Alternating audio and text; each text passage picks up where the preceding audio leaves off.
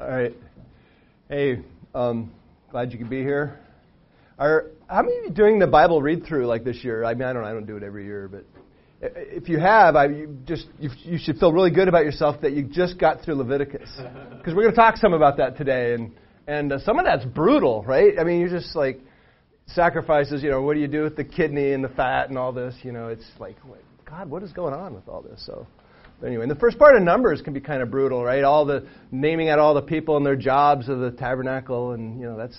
But by by, by now, by today is where you get to Numbers thir- 13. It gets interesting again, right? You get, you know, the Numbers 13 is actually pretty funny, right? Because that's you know, in a, in a weird way because because they're complaining, and then Noah's or Noah Moses is complaining, saying, you know, God, just kill me. I, I'm just sick of it. I can't, you know, I, these aren't my people. These are yours. I just kill me. And God says, you know. And, and then, of course, if they want food, I'll, they want meat, I'll give them meat, right? They're going to be so sick of it, it's going to be coming out of their nostrils, right? It's just this interplay between God and the people and Moses. It's anyway, it's interesting.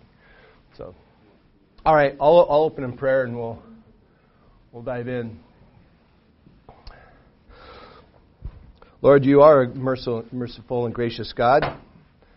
And you're not a trite God to deal with either, Lord, and we understand that in your holiness, Lord, and just ask your Spirit to be present here today that we would uh, understand what it is you've communicated to us thousands of years ago. And, and um, in Christ's name, amen. All right, so last week we, we started with the Exodus. So this class is about the gospel according to the prophets and all the elements of the gospel that foreshadow Christ and particularly Christ's death and resurrection. And so today we're going to be talking about atonement, which is a much bigger subject than, than I realized years ago. I, I you know, there's it's it's a very deep and complex subject, and I didn't know that there's actually a lot of arguments among Christians about what atonement means, and um, I thought that was one of the things in Christianity we had nailed down, but you know, a good book if you're very interested. If you guys are familiar with William Lane Craig, he's a one of the he's a philosopher. He's a Christian. He's probably the greatest uh, apologist of our time right now. He, he's just amazing in debates. He debates a lot of atheists and stuff, and I, I really enjoy listening to. him. But he's got a he, he wrote a this is his paper essentially on the atonement, and it's you know this is a subject where I realize like anytime you learn more about something, you realize how ignorant you are. This is kind of one of one of those, right? You realize there's there, there's a lot more going on than than uh, than I than I even realize. You know, it's, so anyway. Boy, that's hard to see, isn't it? Well, mo- fortunately, most of my type won't be, won't look like this. But this is 1 John 1 9. And uh, if you're if you're like me, you've worn this verse out. I wear this verse out. This is now, the First John is written so that you may know that you have eternal life. It's written to, for Christians, and it's all the things that you can look at and, and sort of assess. Do, do, do, I, do I love Jesus? Do I know I have eternal life? And the first thing you have is confession of sin, right? That's, that's a good evidence. Like if the Holy Spirit's weighing you down because you've sinned, that's a good evidence that, that you have eternal life. And, and, and it says if we confess our sins, He is faithful and just he will, so that he will forgive us our sins and cleanse us from all unrighteousness. Right? Wonderful verse. So it's not just forgiveness that we have here, but it's also the idea of cleansing. And when you've read through Leviticus, there's a lot there about atonement, forgiveness, and, and particularly cleanse, cleansing that we'll talk about. So, um, so let's, let's, let's look at this. So, First of all, this, this I, so, so we go clear back to the garden. So we've already gone back to the garden. We looked at Genesis 3.15, the proto-evangelon, this idea there's going to be this enmity between the seed of the serpent and the seed of the woman, and God is, God is uh, providing away the idea that the serpent is going to strike the seed of the woman's heel, but the seed of the woman is going to crush the serpent's head. Right? We saw this as right immediately when there's sin in the garden. Um, God's already formulating, He's already formulated a plan in eternity past for what to deal with that. But you have something else going on, is when you have sin in the garden, the first thing Adam and Eve try to do is cover themselves, right? They were naked and not ashamed, right? Completely exposed and opened and no shame at all. But once they sin, now, now that's gone. It says, it says Then the eyes of both of them were opened. I don't know, they walk around and realize they weren't naked. Like, wait, hey, wait we, could, we don't need clothes. But anyway, that's not what's happening, right? The idea is, is now something else has entered into the equation. And It says they knew that they were naked. And they sewed fig leaves together and they made for themselves waist coverings. So they're trying to cover themselves. And of course, now, instead of being open to God as well, they're hiding from God. So this idea they've kind of sewed fig leaves together and, they've, and they're covering themselves up. Right? This is one of the first fallouts from sin. And so later on, a few verses later, you discover that says God, it says the Lord God made for Adam and for his wife garments of skins and clothed them. So God actually provide now at this point provides them clothes, right? They're no longer naked. Now they're going to be clothed, and He's going to provide them skins. So idea he's going to, they're going to cover up now. So where where do these skins come from? Yeah, they're animals, right? Yes. In a type, you know, there's a lamb of God who was sacrificed before the beginning of the world. Yes. Revelation, yes, as John says. Yes. Right, so the skin's going to require now the death of an animal, right? They're going to they're going to have they're going to cover them with skin. So so first they try to cover themselves, right? And then they're going then God provides a covering for them. So and another thing that's very interesting about this that relates to this is you know when Christ was crucified, he he was laid bare, open, shamefully naked on a cross, completely 100 percent exposed, right? The they gambled for his clothes. They took all his clothes, and that was a common practice. I mean, the Romans were really good at crucifying people. They, they knew how to bring public shame. That was part of it, is you would be openly raised up and naked. So when Christ was crucified, um, that was part of it. And he says, he, he, according to the Hebrews, for the joy that was set before him, Jesus, the jo- for the joy that was set before him, endured the cross, despising its shame. So he went, he went into this, this same territory and bore himself, his nakedness, to the world. And through that shame and through that mechanism is God's going to provide the real covering. so now, so when you get up to the book of the Exodus, right, you have they create all this religious furniture, and the key piece of furniture that they create is called the Ark of the Covenant. And if you all have seen my favorite movie, Raiders of the Lost Ark, you're probably familiar with that. Right? So the now the cover on the ark was called the mercy seat. And that's and they had two cherubim with their wings covering the top of this mercy seat. And they created this and it was placed into the Holy of Holies, the innermost part of the tabernacle, and it was closed off. And, and as we'll look at a little bit here in Leviticus, that the high priest only went in there once a year.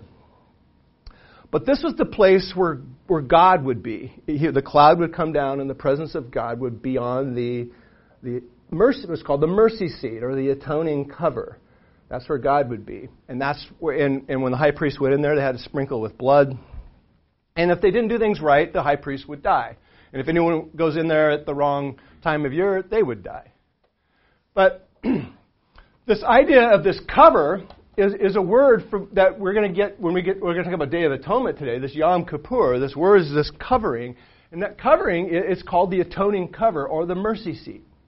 So this is the same sort of idea of Adam and Eve covering their sin. Is the idea is that here's here's going to be this covering of sin, right? This idea, and, and this and this. Um, this word, this, the Greek word you get out of the Septuagint, it's the same word that's used like in Romans 5, where it talks about the atoning, the propitiating sacrifice, which that word propitiate comes from the Latin Latin translation, and we'll use this term propitiate. This is another one. Now it's going to be a, one of these words that's fairly loaded, but but it comes from this idea of this covering, this idea of this covering, and the in the, the verb for this cover is is kafar, I guess. I'm not, I'm not a Hebrew scholar by any stretch, but this is the idea is to cover sins or to atone for. So you have the mercy seat, where the presence of God, they go in once a year. This is, this is idea of a covering, that God would cover the, the sins, right? And so this is, this is going to be one of the um, chief pieces of furniture. If you've been reading, if you've been doing your Bible read through, you know that the ark was a central piece of furniture. There were there were a group of people. Their whole job was when they moved the tabernacle, when the cloud lifted up, right? Their job was to cover up the tabernacle and use the poles and, and move it, right? And it's very prescribed um, exactly how to go about doing that. By the time you get to um, Saul and David, even when you get into Numbers, you're going to see when they carried it, it was actually carried out before their enemies, right? It was actually used as a, as a way to um, defeat their enemies. Um, of course, it became, well, I won't get into that too much, but that's, so, so that's this idea of this mercy seat, it's called. The mercy seat, where God's presence was, was this idea of, of covering. And this word atonement sort of is rooted in this word covering. And we see atonement has a lot of dimensions to it, but this is one of them this idea of, of, a, of a cover. That makes sense?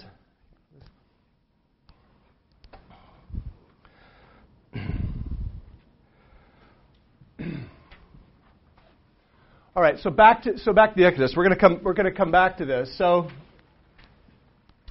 so last last week we were looking at the Exodus and we see that there's this pattern that's being developed in the Exodus that the gospel writers use in particularly in the Gospel of Matthew we looked at last week where the life of Christ, a lot of what goes on with the life of Christ mimics the Exodus events.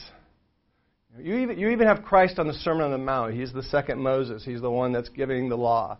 Right? So you have, a, and and you'll find in, in the New Testament that Christ is referred to as the firstborn son, like in, in Hebrews 1 or in Colossians 1.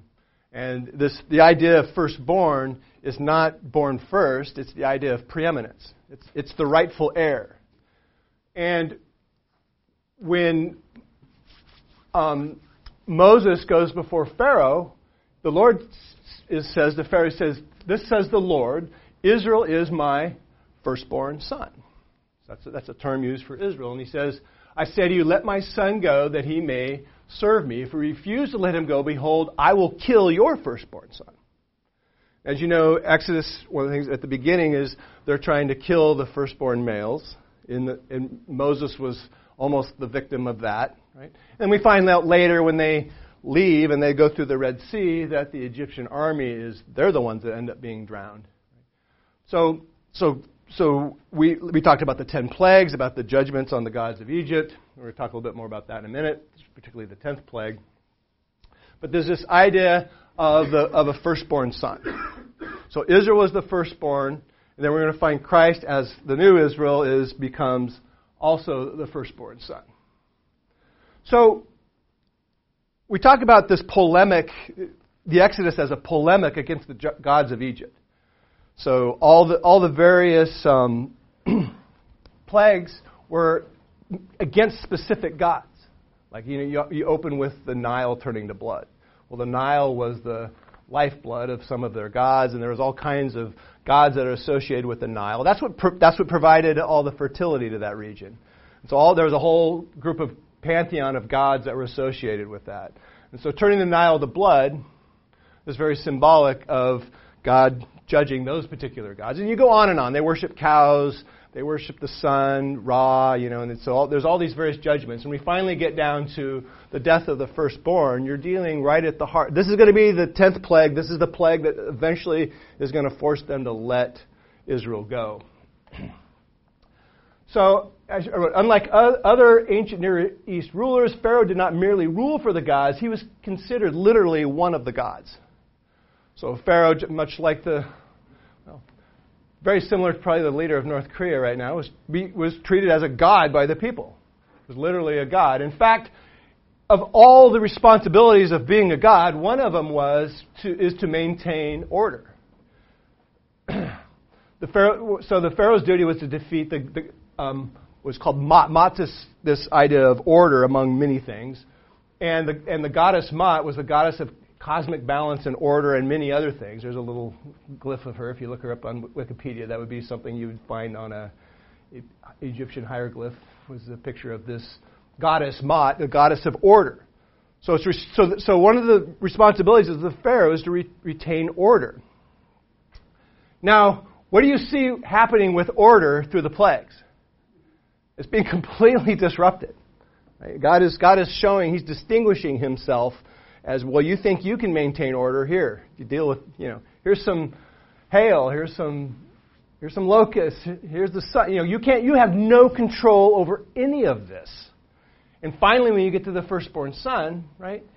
And by the way, when Pharaoh had a child, that was considered a divine act, and and there's other gods that this was associated with, but this was a divine act to have a kid. And now, now this God was completely helpless to maintain order. The Pharaoh was completely unable, none of his magicians were able to maintain any sort of order. The magicians early on could replicate to some degree some of the plagues, but not to the scale. And so God is, as it says in, in Exodus 12:12, these were the judgments on the gods of Egypt. And this, the final judgment, was the final one that was going to let them go.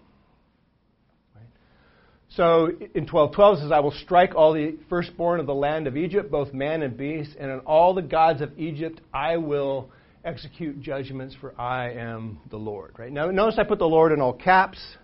That's his divine name, which we learned back in Exodus 3, which Exodus 6 tells us that was a name that, that was that was his God's name that was to be revealed to his his uh, covenant name that was to be revealed to his people that was not revealed earlier. So that's so so this is going to be a central part of of the Exodus event is this idea of the death of the firstborn son. Because obviously we're going to have something kind of mimic, mimic that. So, what, so what's going on? So God, God is, is judging the Egyptians. Does that make sense? At least kind of the setup. You've read the story. Is there anything? So then we get to and we get into Genesis. I'm sorry, Exodus 12. You get the. I'm going to go ahead and turn to turn to Exodus 12. Let's begin reading a little bit of this. And it says, so again, this is all in the context of the last plague. It says, Now the Lord said to Moses and Aaron in the land of Egypt, This month shall be the beginning of months for you. It is to be the first month of the year for you.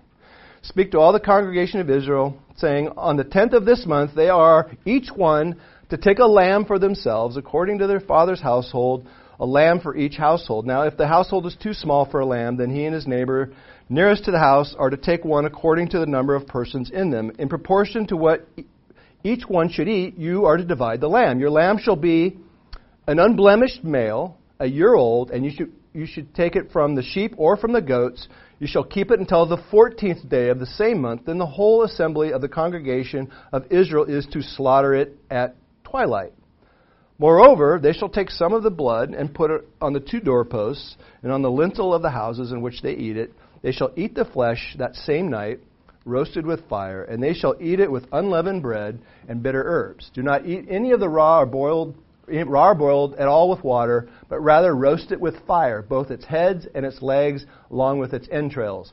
You shall not leave any of it over until morning, but whatever is left of it until morning you shall completely burn with fire. Now you shall eat it in this way, with your garment belted around your waist, your sandals on your feet, and your staff in your hand and you shall eat it in a hurry. It is the Lord's Passover. They're going to exit quickly here. They need to be ready to go. They don't have time for bread to rise. For on that night I will fatally strike all the firstborn in the land of Egypt, from the human firstborn to animals, and against the God, all the gods of Egypt I will execute judgments. I am the Lord. The blood shall be a sign for you on the houses where you live, and when I see the blood, I will pass over you, and no plague will come upon you to destroy you when I strike the land of Egypt. So that's the first Passover. That's the event. And it's connected with the Feast of Unleavened Bread, which it's going to segue into. So that's so and by the way, you'll notice the Passover here, individually in each house, as you notice by the time you get to Deuteronomy, a lot of the procedures have changed. Right? By the time you get to Deuteronomy, they're not to do it in their own household, right? You bring their lamb to the tabernacle, and that's so. So the so the laws about what happens with um, the Passover change. And by the way, this is the only chapter that you're going to deal with with Passover in the book of Exodus. I mean, you're going to see it later in in the other books of Moses, but this is the chapter. This is the initial Passover. And there are some things that are that are going to be obvious here if you've read the New Testament, right? With with um, in the opening of the book of John, you have John the Baptist seeing Jesus and saying, Behold the Lamb of God which takes away the sin of the world. So obviously, John the Baptist, probably through the Holy Spirit and his understanding of Isaiah, understood that Jesus was this Lamb. So whenever you see this reference to a lamb, it's referring to this particular lamb. This lamb was the one that was going to have its blood shed and its blood put on the, on the doors, on the, on the sides and on the top of the doors. So that when the angel or the destroyer came through, the Lord would prevent the destroyer from killing the firstborn in there, right? And that would be the firstborn not just of the people, but of the animals as well. So we can see that this is a lamb without blemish. You can see it's got to be a perfect lamb. You've got to go pick your best, best lamb. And you're going to bring it into your household for four days. So you bring it in on the 10th, and then you're going to slaughter it on the 14th. I mean, I didn't grow up with animals much, but I can imagine have, being on a farm. Does anyone had a farm and had lambs? Did anyone? Does anyone? Yeah. Was it? I mean, did, would it be hard to bring a, a lamb into your household for a while and then slaughter it? Yeah, they're really cute. Yes. Yeah, I mean that's that's obvious when you see a lamb. It's like, you know, yeah, it's like a puppy dog, right? I mean, or maybe even more so. Yeah, yeah. I think that's intentional, right? God, it, you know, this isn't just a random act. This is the, the shedding of blood is not something that, that is trite to God, even though you're going to see a lot of shedding of blood. This is not a, and this isn't like the gods of the Canaanites demanding his pound of flesh. There's something else going on here. Right? Yeah, that's part of it. And so. Um, and there's other patterns you're going to see in Exodus later on. It says that none of the bones will be broken. And this seems to be something that, that David points out in the Psalms as well. And you remember when Jesus was on the cross and they, they, they break the legs of the other two folks on the, on the crosses, but they come to Christ and they stop short because they realize he's already dead, right? And so this is another idea of the fulfillment. This is a correlation. This is one of those typology things that, that Jesus wasn't going to break any of his bones, and the lamb's bones here were, were not to be broken. So there's even even small details like that, but you begin to see there's pretty. It's pretty this is one of those types that's pretty hard to miss, especially when you get to the the Last Supper, which we'll talk about I think briefly. But you can see there's sort of a pattern. There's a sort of a pattern in, in God's in the Passion Week.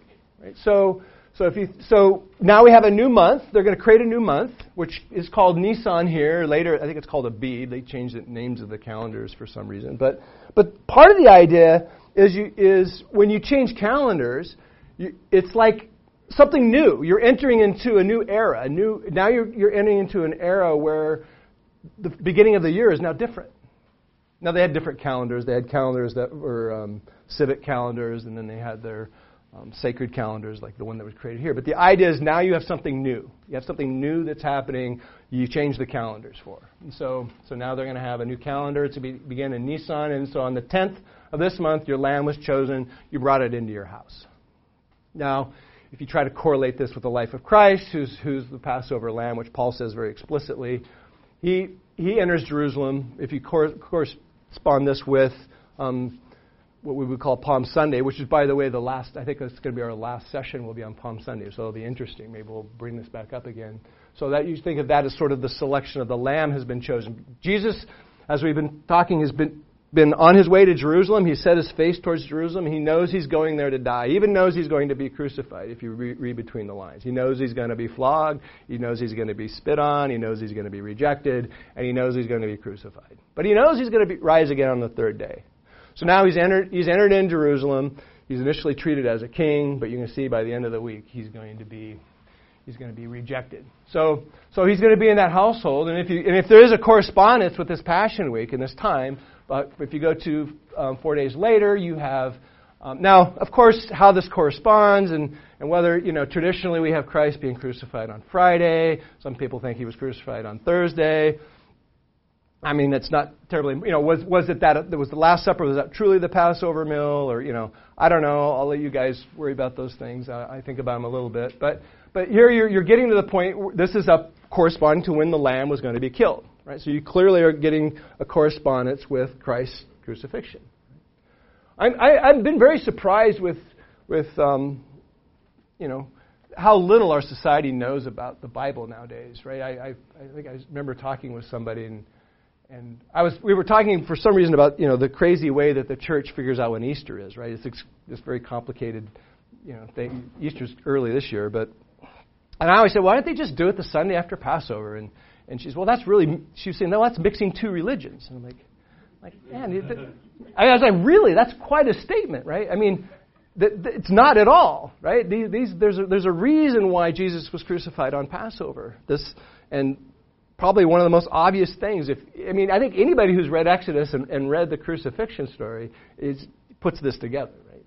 So, and of course, then you have on the, Christ is going to rise from the dead. Perhaps I put down is maybe that that's the time when Christ another correspondence with Christ going through the Red Sea. Last week we had going through the Red Sea with his baptism. Here I have with his his resurrection, perhaps. So so anyway, hopefully this is one that you've already kind of seen, right? You see you, you see this idea of this Passover lamb. Now. Christ is going to be referred to as the Passover lamb in the New Testament. But you know where he's really referred to as the lamb over and over and over again? Is in John's Revelation. Over and over and over again, right? That's 30 times if you count, right? Far more than anywhere else is, is Jesus is presented as a crucified lamb. You have this amazing setting in Revelation 5 you know, there's this scroll that, that no one's worthy to open, and people are crying because no one's worthy to open the scroll. And then comes this slain lamb, and the slain lamb is the one that's worthy to open the scroll. It's interesting. I think in that same chapter, he's also viewed as a lion as well. But he's the lamb. He's the slain lamb. Christ is that this vision that John has. Christ is still a crucified lamb. There. And and and it's because of that that he's worthy to open the scroll. And that becomes the paradigm for, for the rest of the book of Revelation. He's referred to as you know, the, the lamb that's he's still bearing the marks of the crucifixion at that point. So I may get to that at the end if see how things go. So so hopefully you've seen this this sort of this is one you probably haven't missed. Some of the maybe the other subtle things about you read in the Exodus is, is this idea of a Passover lamb. So this this becomes a significant marker in the Old Testament. This is this is you know 12 to 1500 years before Christ. You have you have this particular event as providing a, a picture ultimately of what God is going to, going to do. Right, and there's a lot of different things going on here. So it's, it's not just this provision, this passing over, this protection part. There's a lot of other dimensions to what's happening here. So, first thing you can make an argument, and some people say this, this people actually argue these things to some degree, but one of the things you see is this idea of substitution. By substitution, you mean that instead of me dying, the lamb is dying. So here you're shedding the blood, and the blood is a symbol of life. You shed the blood, that's, that's death this lamb is dying. Because this lamb's dying, my firstborn son is not going to die. So this is this idea. So we've had the idea of atonement, we have this idea of covering sin. Now we have the idea of substitution. Now, when we talk about Isaiah 53, this will become very, very clear that Jesus and the, the lamb there is dying for us in our place by his stripes, you know, by his, his wounds. Right? We all, like sheep, have gone astray, but the Lord has laid on him the iniquity of us all. Our, we're going to get to that as well, this idea of our, our, our sin being placed on it. But this idea of this lamb is dying on our behalf. That's important. That's important because this is, this is what happens at the cross. Christ becomes sin for us. This idea that he, so, so atonement is not just the covering of sin, but the idea that now sin has been paid for. That's this idea of substitution. And clearly, this lamb is taking the place of the firstborn. So you have this idea of, of substitution that's happening as well. So, and that's where this word Passover comes from, because the, the, the verb here, this idea, um, this verb, which I don't know how to say in Hebrew, but is this idea is to protect or to pass over. So the idea is you can see this destroyer is going through the house, and, and we find out the destroyer is the Lord Himself. Right? It's the Lord, the one that's going to be executing these judgments and um, and it's this destroying angel that comes through, and, and he's this that's going to kill. But this idea that it's going to pass over. The blood is seen, and you're going to pass over. The idea. Um, you can see this again. This is clearly referenced by the New Testament authors, right? First, First Peter is going to reference this frequently. This idea, this lamb without blemish or spot. This idea that that Jesus what qualified him to be the right sacrifice is he was the lamb that, that had not sinned. This, he was the blemished, the one that had no, no spots, right? So, so hopefully you, you pick that up when you read the book of Exodus. Um, Any, any comments on anything you see in the Passover? So, of course, by the time you get to the Last Supper, I'll just I'll just turn to Luke 22 real quick. Of course, this is in the other Gospels as well. Now, obviously, the Gospels are going to make this connection for you, make it pretty easy.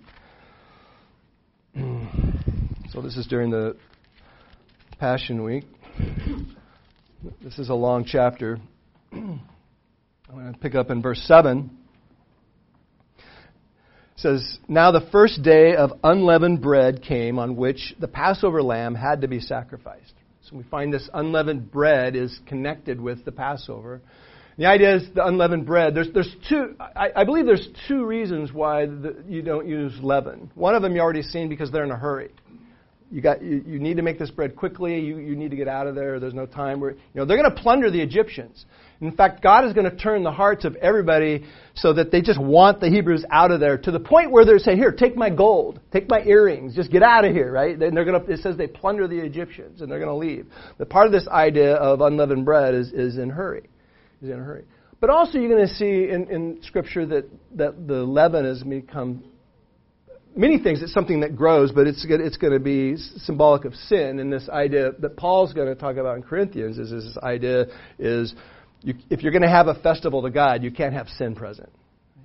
I, I have a Jewish friend who doesn't really like Christians much, but he likes me for some reason. But he, he takes these things very, very seriously, right? They, he does, they fully clean their house out, can't have any leaven in their house.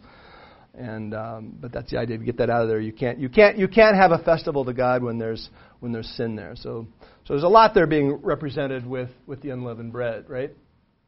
And then you get to verse 19. So he's so he's eating his Passover meal, in verse 19, he says, And he had taken some of the bread and gave him thanks, and he broke it and, and gave it to them, saying, This is my body, which is being given for you. Do this in remembrance of me. This is, a, this is something that we practice. We, here we do it, do it every month. This idea is this symbolic of the breaking, eating of the bread. It's the breaking of, of the body. And then, and then he continues, and in this way he took the cup after they'd eaten, saying, This cup, which is poured out for you, is the new covenant in my blood. So we haven't talked about the new covenant versus the old covenant. We're not going to get to that today. But as you know, another thing in Exodus, where we get the giving of the law and this idea of the Mosaic covenant and the superiority of the new covenant that we find in Jeremiah and elsewhere. We're going to talk about that. But here the idea is there's something new that's been happening. We're going from Moses and this sacrificial system unto the ultimate sacrifice, for which this sacrifice of this lamb is only a, a, uh, a, type, a shadow of which the reality is going to be found in Christ's sacrifice. Now, the book of Hebrews goes on and on about this the superiority of, of Christ over Moses, the superiority of his one sacrifice over all these various other sacrifices, right, as well. So that's this idea of this, this new covenant, and we'll see, we'll, we'll see that connection when we get there. But so, so you can see the New Testament is clearly drawing on, on this particular event. This is a central event. Wayne, do you think it would be too much of a, of a detour at this point to, to talk about the Last Supper and, and the communion, or we can do that some other time? In the sense that mm-hmm. this is one, one of the major wedges between evangelical Protestants sure. and Catholics and the Orthodox. Yeah. Mm-hmm. And even Luther mm-hmm. changed a little bit, but he would not give up on the literality sure. of what happened in the Last Supper. Yeah, yeah, we, yeah. We drink grape juice. Yeah, it's yeah. ridiculous. I mean, when you think about it, mm-hmm. when is, is that blood or well, it's symbolic? Mm-hmm. Well, why not put a picture of a grape on the, on the screen? That's Mm-hmm. symbolic. Mhm. You, you know, I mean, we take we, we take it symbolically, where Yeah, yeah, yeah. most of the history of the church says you guys take seven days literally, but you don't Yeah, take yeah. the fact that this is his body Yeah. in some magical way, and this is his blood. Yeah, yeah. But, um, do, you, do you understand uh, after all this study, uh, the preparation for this? Yeah, you know, in, you know, in John, when Jesus Jesus is getting at the height of his popularity, everyone's coming to him, and then he starts saying, "You got to eat my flesh and drink my blood." Right? Jesus needed to take a seminar on how to win people over. Right? People people were offended by the idea, you know, eat my flesh, and, and everyone's everyone's walking away. And Jesus turns to his disciples and says, "Are you going to leave too?" And I and I identify this is Peter's other confession. He says, "You have the words of eternal life." where else am I going to go? Right? It's like, I don't know. All the for me, it's like it, all my chips are in with Jesus. I, it's like he's got he's the words of eternal life. I'm all in. But then Jesus seems to make it very clear to me. He says these things are. They come to him and he says, "Look," he says, "these things are spirit. Right? These things, you know."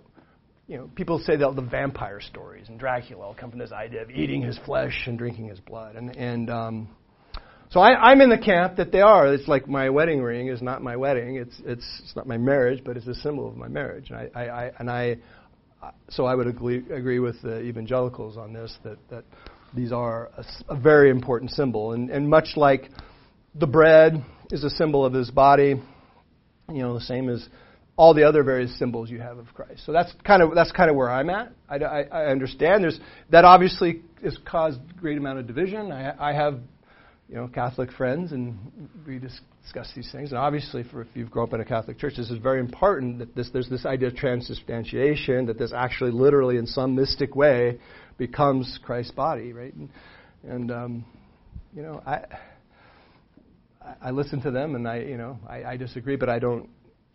Um, yeah, so I, I guess there's a lot more that could be said about that, but that, I. You know? There's literal blood that was shed everywhere, you know, through, yeah. throughout the progressive yeah. revelation. And yeah. Anyway. And I, I, think one of the things that evangelicals get bothered with is in Hebrews is the idea that, that his sacrifice was once, right? And so people will say, well, if, you, if this is his body, then he's being re-sacrificed over and over again. I, I, don't, I don't know if that's an argument. That's an argument people say. Eh. But um, just just much like he says he's the door, I, I, don't. When I go up to Jesus, I don't. I'm not going to look for a handle, right? So I, I, think these are these are kind of the metaphors. He's, I don't think he's literally a lamb or literally a lion or literally, you know. So and I, so I think when he tells his disciples, look, all these guys that left because they they they think I'm crazy because I'm saying eat my flesh. He tells them, look, these these things are spirit. These are things. These things are. There's something else going on here. There's some other. Right? These things are important. Obviously, God takes a great amount of time in painting these pictures, right? You had an entire, you, you, you get this entire section of the law all dealing with all these sacrifices. This must, just the sheer um, volume of work talking about these sacrifices, it must be significant. I was growing up, you always talk about the plenary inspiration of the Bible, the idea that it all mattered. Well, all these things must matter. Even the, even you read these lists of names and numbers and the counts, there must be some reason that God put this in there. Right? As Pastor Paul sometimes says, there's no wasted words. And so there's something very, very important about these sacrifices. And, and I'll have to, I have to plea 1 Corinthians 13. It says, Now we see in a mirror darkly, but then we will see face to face. I don't have my mind wrapped around all of this for sure. But uh, it's obviously extremely important. Yeah. yeah I, find, I find it fascinating to you know kind of see the the range that the uh, disciples um, demonstrate. You know, it's sometimes being so utterly thick, and other times it's like, okay, you know, yeah, I'll yeah. grab this, you know, and and, yeah, yeah. and you know, there's sometimes where it's, you know, you know, um, when Jesus tells people, "Get behind me, Satan," because you know you're speaking, you know, yeah, yeah. here. Yet, yet with this, like something that these men, as, as many have grown up in Jewish tradition, this is really radical. It's like, okay, you know, yeah. it's, it's, it's interesting to see how, in some ways, you know, again, just as fallible human beings. You know, there were yeah. there were yeah. times when they were very, yeah, very locked in. Other times where they're like, uh, you know, we're kind of down.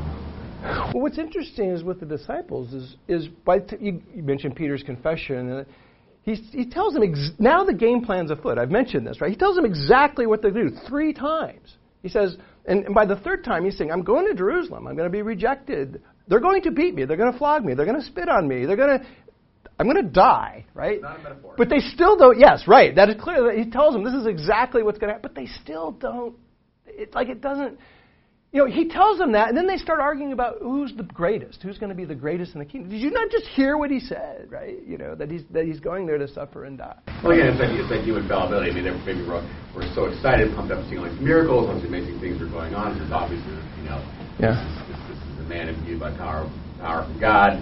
Yeah. You know, and uh, you know, they, they they probably got really excited about, hey, we're in the inside track on this. Yeah, yeah, yeah. I think um, Judas for sure thought he was on the end. Like, man, this is. I, I got better get. I better get my stock in on this early. This guy's going to be right. You know, it's interesting, and you, you bring that up too. I mentioned that third time, and you get to the Gospel of Mark. Now, it's interesting when you read the Gospel of Mark. Is there's there's really almost nothing in the Gospel of Mark that says why Jesus had to die. I mean, clearly, you know, you have Peter's confession, he's going there to die. It's like you have to sort of pick these things up from the Gospel of Mark, which was the first Gospel written.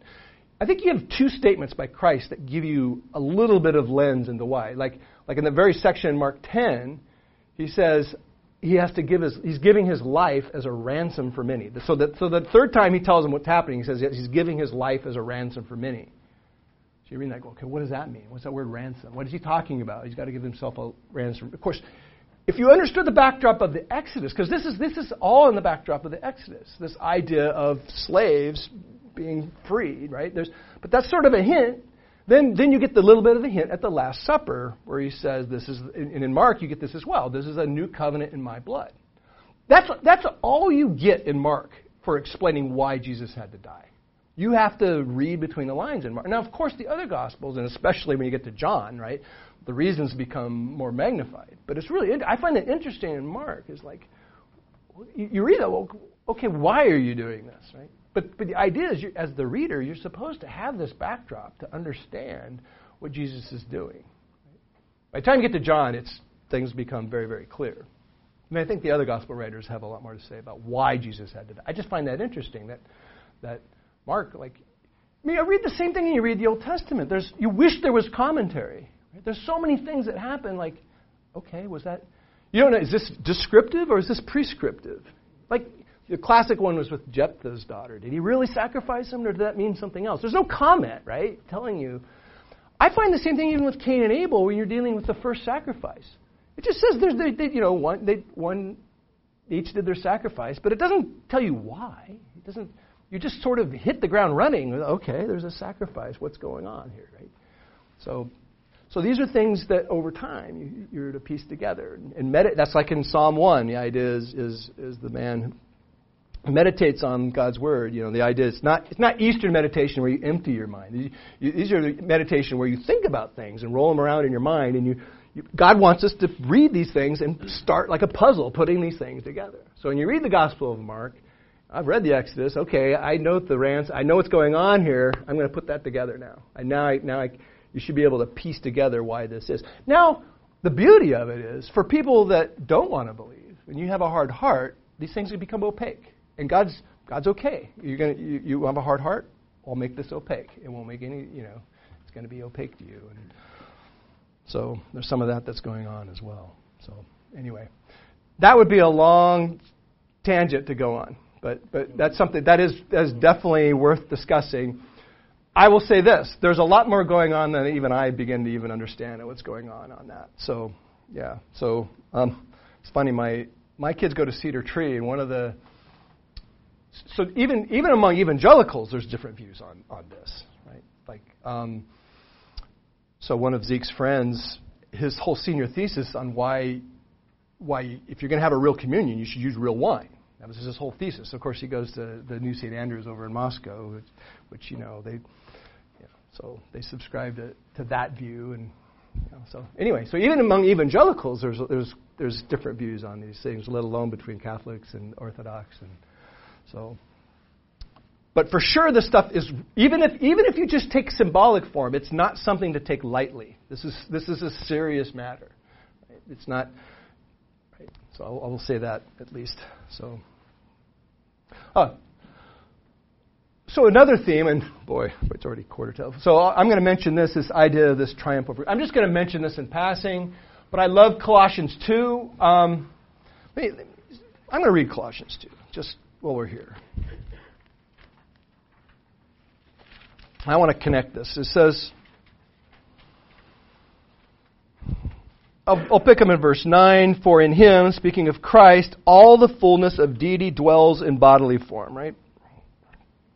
God, Jesus is Jesus is God in flesh. And in him you have been made complete, and he is the head over every ruler and every authority. And in him you are also circumcised with circumcision performed without hands, and the removal of the body of flesh by the circumcision of Christ, having been buried with him in baptism. Right?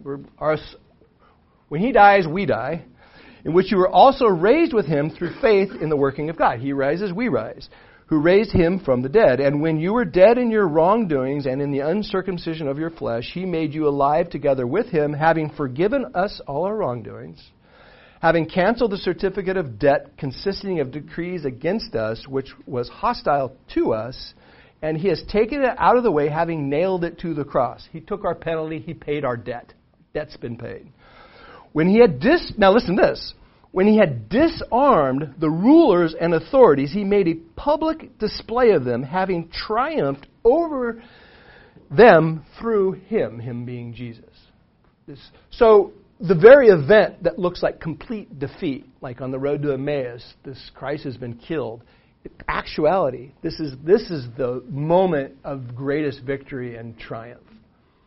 And of course, in the Exodus event, you get the same thing, this idea of triumph, which you get this you get this song of Moses in Exodus 15 with the destruction of the Egyptian army. So all this idea of of God triumphing over his enemies is also being played in with the cross. This is, this is God's greatest triumph over his enemies. This, this is, and, and, of course, that's a subject for which we could go on for years. Is this, what happens here? So, so be aware that even though you have this death that can looks like defeat, you, there's a triumph element that's going on here as well.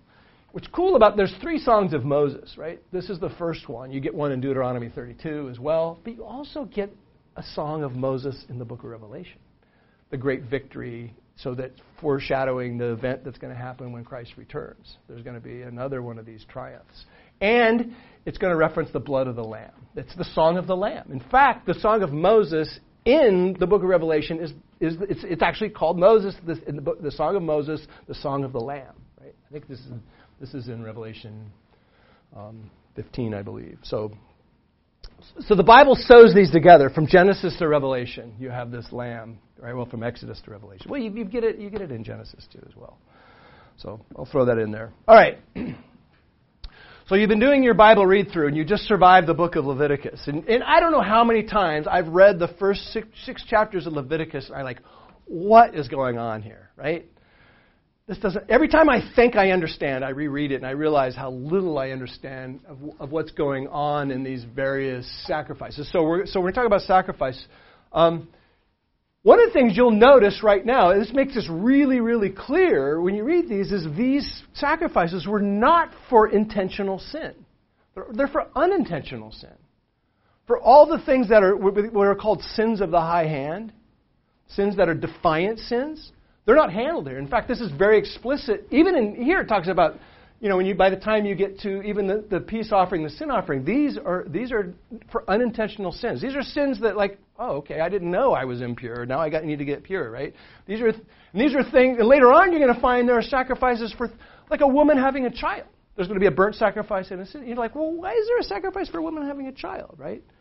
Why, you, you know, yes, skin blemish you have, you know, you know, an emission from a man. You know, all these different things. You're, why, why, you know, what's going on here? You realize these are none of these are for defiant sin. For the kind, for, for murder and adultery and all the other things that truly concern us, that's death or exile. There's no, none of these things cover any of the sins that I worry about, right? When I stand before God, I'm not too worried about having a pimple or something. These are, these are things that, these are, these are the, the defiant sins, the sins of the high hand are the things that I truly, truly worry about. Yeah. So why Moses committed murder? Yes. And David committed murder and adultery. Yeah. why were they executed? Yeah, good question. That's that's a big thread, and they, and they could have, right? Um, yeah, there, but even when you read in, in books of Moses, there were people that were preserved, but some that were executed, right? Now, that's a, that's a big tangent, right? Because there are levels of accountability when God is present and His Spirit is manifest, the accountability level is very high. Even when you get to Annas and Sapphira in the book of Acts, you know, that's, you, you, you defy in the face of that, you're dead, right? You defy in the face of a God who's just part you through the Red Sea, you're dead meat, right? Now, as time goes on, right, your, your levels of accountability aren't always the same. So I think you're, that judgment is always going to be comp- compensatory to your accountability at the time. The woman that was taken in adultery, mm-hmm. and wanted to stone her, but Jesus stopped that. So did yeah. something change? Yeah, yes, something major change in the New Testament. Yes, for sure. That's a big subject. Hold on to that thought, okay? Um, um, I don't want to. I don't want to eat up the rest of the class with that, but these are good. But my my point here is, you read these these these sacrifices really are, are purification ritual sacrifices, allowing you to enter into the presence of God, enter into worship kinds of things, right? These burnt, these sacrifices. They're, and in fact, some of these have nothing to do with blood at all. Like you read the grain sacrifice, right? It's, you know, you're bringing fine flour that's unleavened and with oils and, and frankincense, and you're baking these, you know. So and you know, you can see even the sin offering. You think, well, that's got to be one for sin, but it, this it's very explicit. These are for people that sin unintentionally. This is this isn't sin like I think of sin, the sins that I worry about, kind of things. It isn't. None of these things handle any of that. Even even the guilt sins, right? You become you become aware that like, oh, I was supposed to go testify to the judge, and I just kind of I kind of lost my forgot about it then you got to go through this. That's the sin of, there's a reparations, right? There's other kinds of um, sacrifices. There's the wave offerings where you just offerings of thanksgiving, but none of them handle the sin that I, that you and I probably worry about. Right? there's all these elements. So what, what's going on with these? And of course, thankfully, we have the book of Hebrews to help us out a little bit. But the idea of atonement here is this purification, this cleansing, is to be able to enter into these sacred spaces re- requires very, very much care. You know, Moses had to even take off the sandals on his feet in that burning bush. There's, there's, there's, there's, er- there's sanctified areas where God's presence is manifest that you don't walk in without being pured and cleansed. And so, so you're going to find there's lots of text dedicated to just the idea of being ritually pure, ceremonial clean, and it required the blood of lots of animals for this. Now, of course, by the time you get to the book of Hebrews, it makes clear, I mean, Hebrews makes very clear in chapter 10 that the blood of bulls and goats do not satisfy God's, you know, that, that had, had no effect in the kinds of sin that you and I worry about. But it was death, it was, it was death of Christ, death of the Son. That one sacrifice, once and for all, actually was able to deal with not just, you know, sins of unintentional sins that I don't worry about too much, but the sins of the high hand which I am guilty of, right? I've, I've, I've knowingly sinned many times in my life, defiantly. Those are the ones I worry about. Jesus' death, the superiority of Christ's sacrifice, is what's going to handle those. But these are still important. These are there for a reason. These are symbols. These are things you when you enter into the presence of God, it's a very, very serious matter that requires um, requires the the shedding of blood. So, um, so a lot to be so so be aware of that when you read when you read these things. It's it's there's something else going on. This is not just you know the Old Testament way of of handling you know sin, right? No, there was other ways. You, if you committed adultery, right? I mean, there's no you're not going to go do a sacrifice. You're done, right? You you know that's the end, right? So that's not what a lot of these Levitical, these Levitical sacrifices were for. So that becomes sort of clear. Does that make, kind of make sense? You, you ever, I, no, I'm going to plead ignorance on a lot of these. I still don't even begin to appreciate the details that are in these and why, why they go about the things they do. Right? So there's a lot of large commentaries on these that talk about these things, but there's it's deep. But that's the first thing I know that these this here the idea of atonement is is purification, being being allowed to enter into these holy spaces. And there's no provision whatsoever for defiant sins in any of these sacrifices. It's just not there. Right? So, um, yeah. Could you comment in chapter 6? Like of Numbers or of Exodus? Of Leviticus. Leviticus, sorry. It seems like those ones cross the line into defiance. Yeah, okay. Yeah, okay, you're going to. Yes, yes. Good. So you, you're, you're, you're bringing in which verse? Yeah.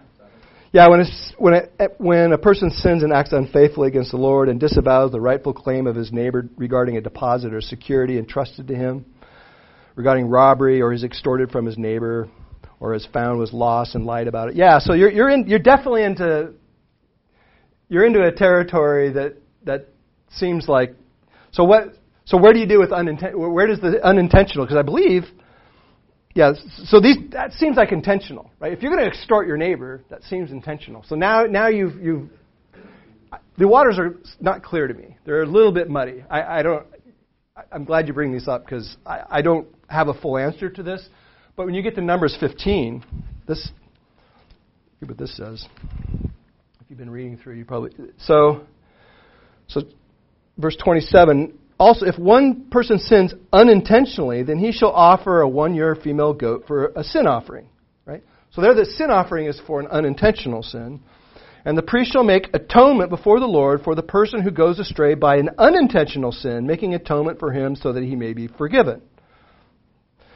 You shall have one law for the native among yourself, and it goes on, you know, for any, you know, un, for anyone who does anything wrong unintentionally at the end of verse 29. But the person who does wrong defiantly, verse 30, whether he is a native or a stranger, that one is blaspheming the Lord, and that person shall be cut off from among the people, which is a euphemism for either exile or death. Since he has despised the word of the Lord and has broken his commandment, that person shall be completely cut off. His guilt will be on him. So there's something going on here that there's a, this, there's unintentional sins, and then there's there, there's the, the, sins of the high hand. I think is the literal word for that. These these defiant sins where God commands this and you go against it. And I think any of the things in the Ten Commandments, right, would would be in that sin of a defiant sin, right?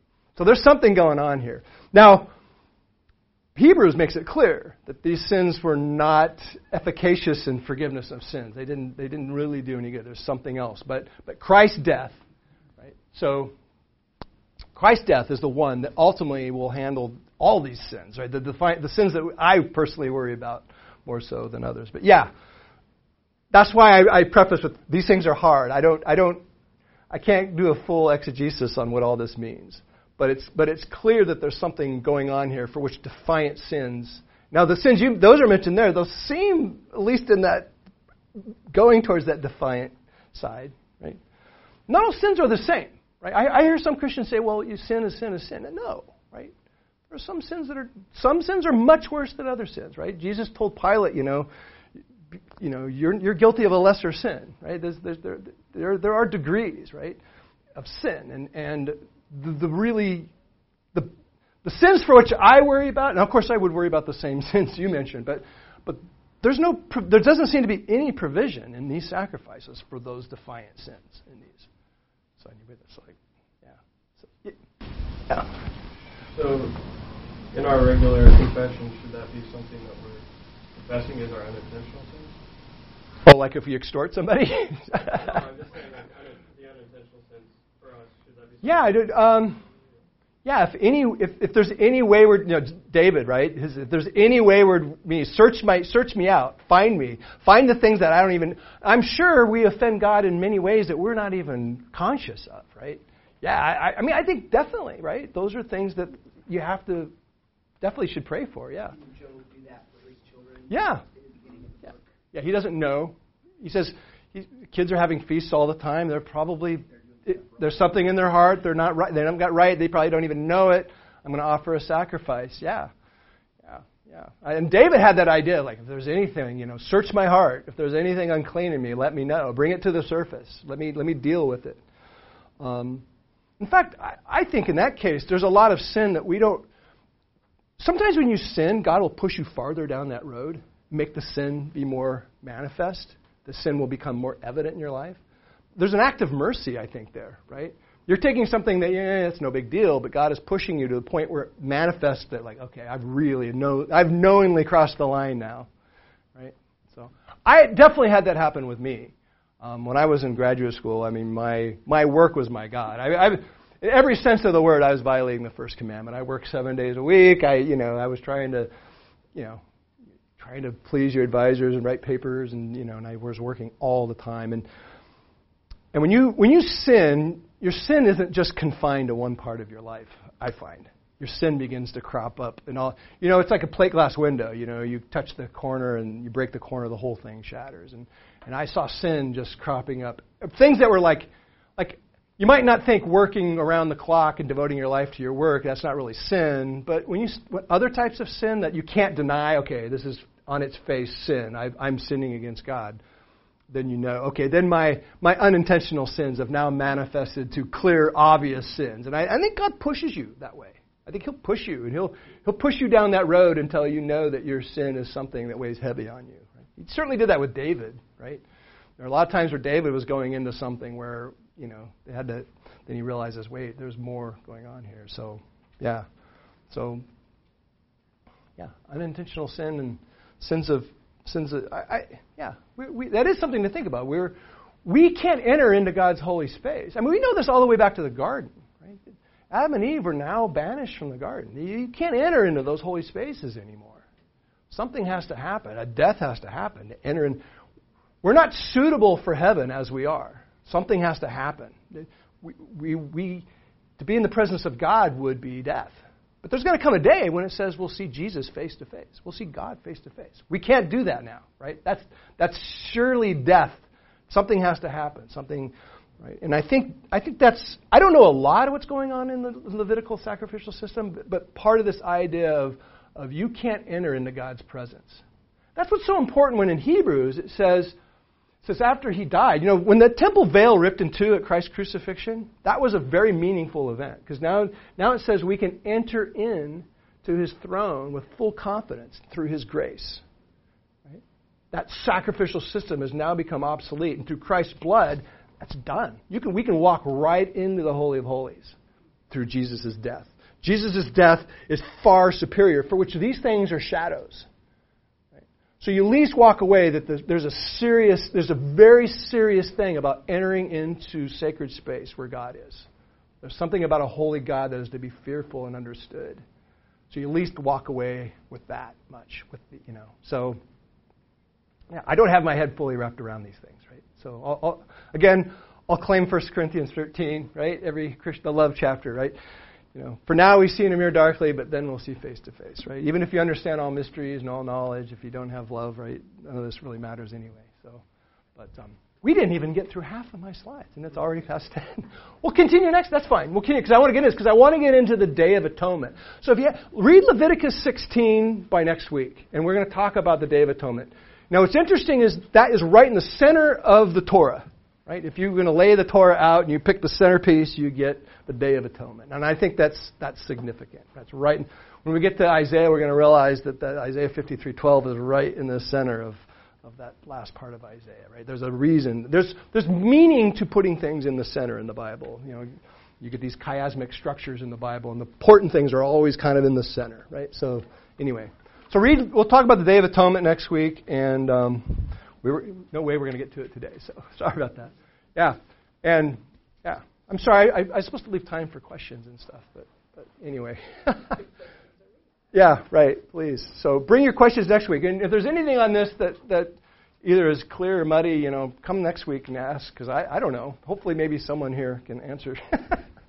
so anyway, I'll close. Lord Jesus, um, there's so much we don't understand about you, but we know you are a holy God, and, and we thank you for your Son and his sacrifice and what he's done. And, and uh, we look forward to the time we will see you face to face. And, and we thank you for what you've done for us. In Christ's name, amen.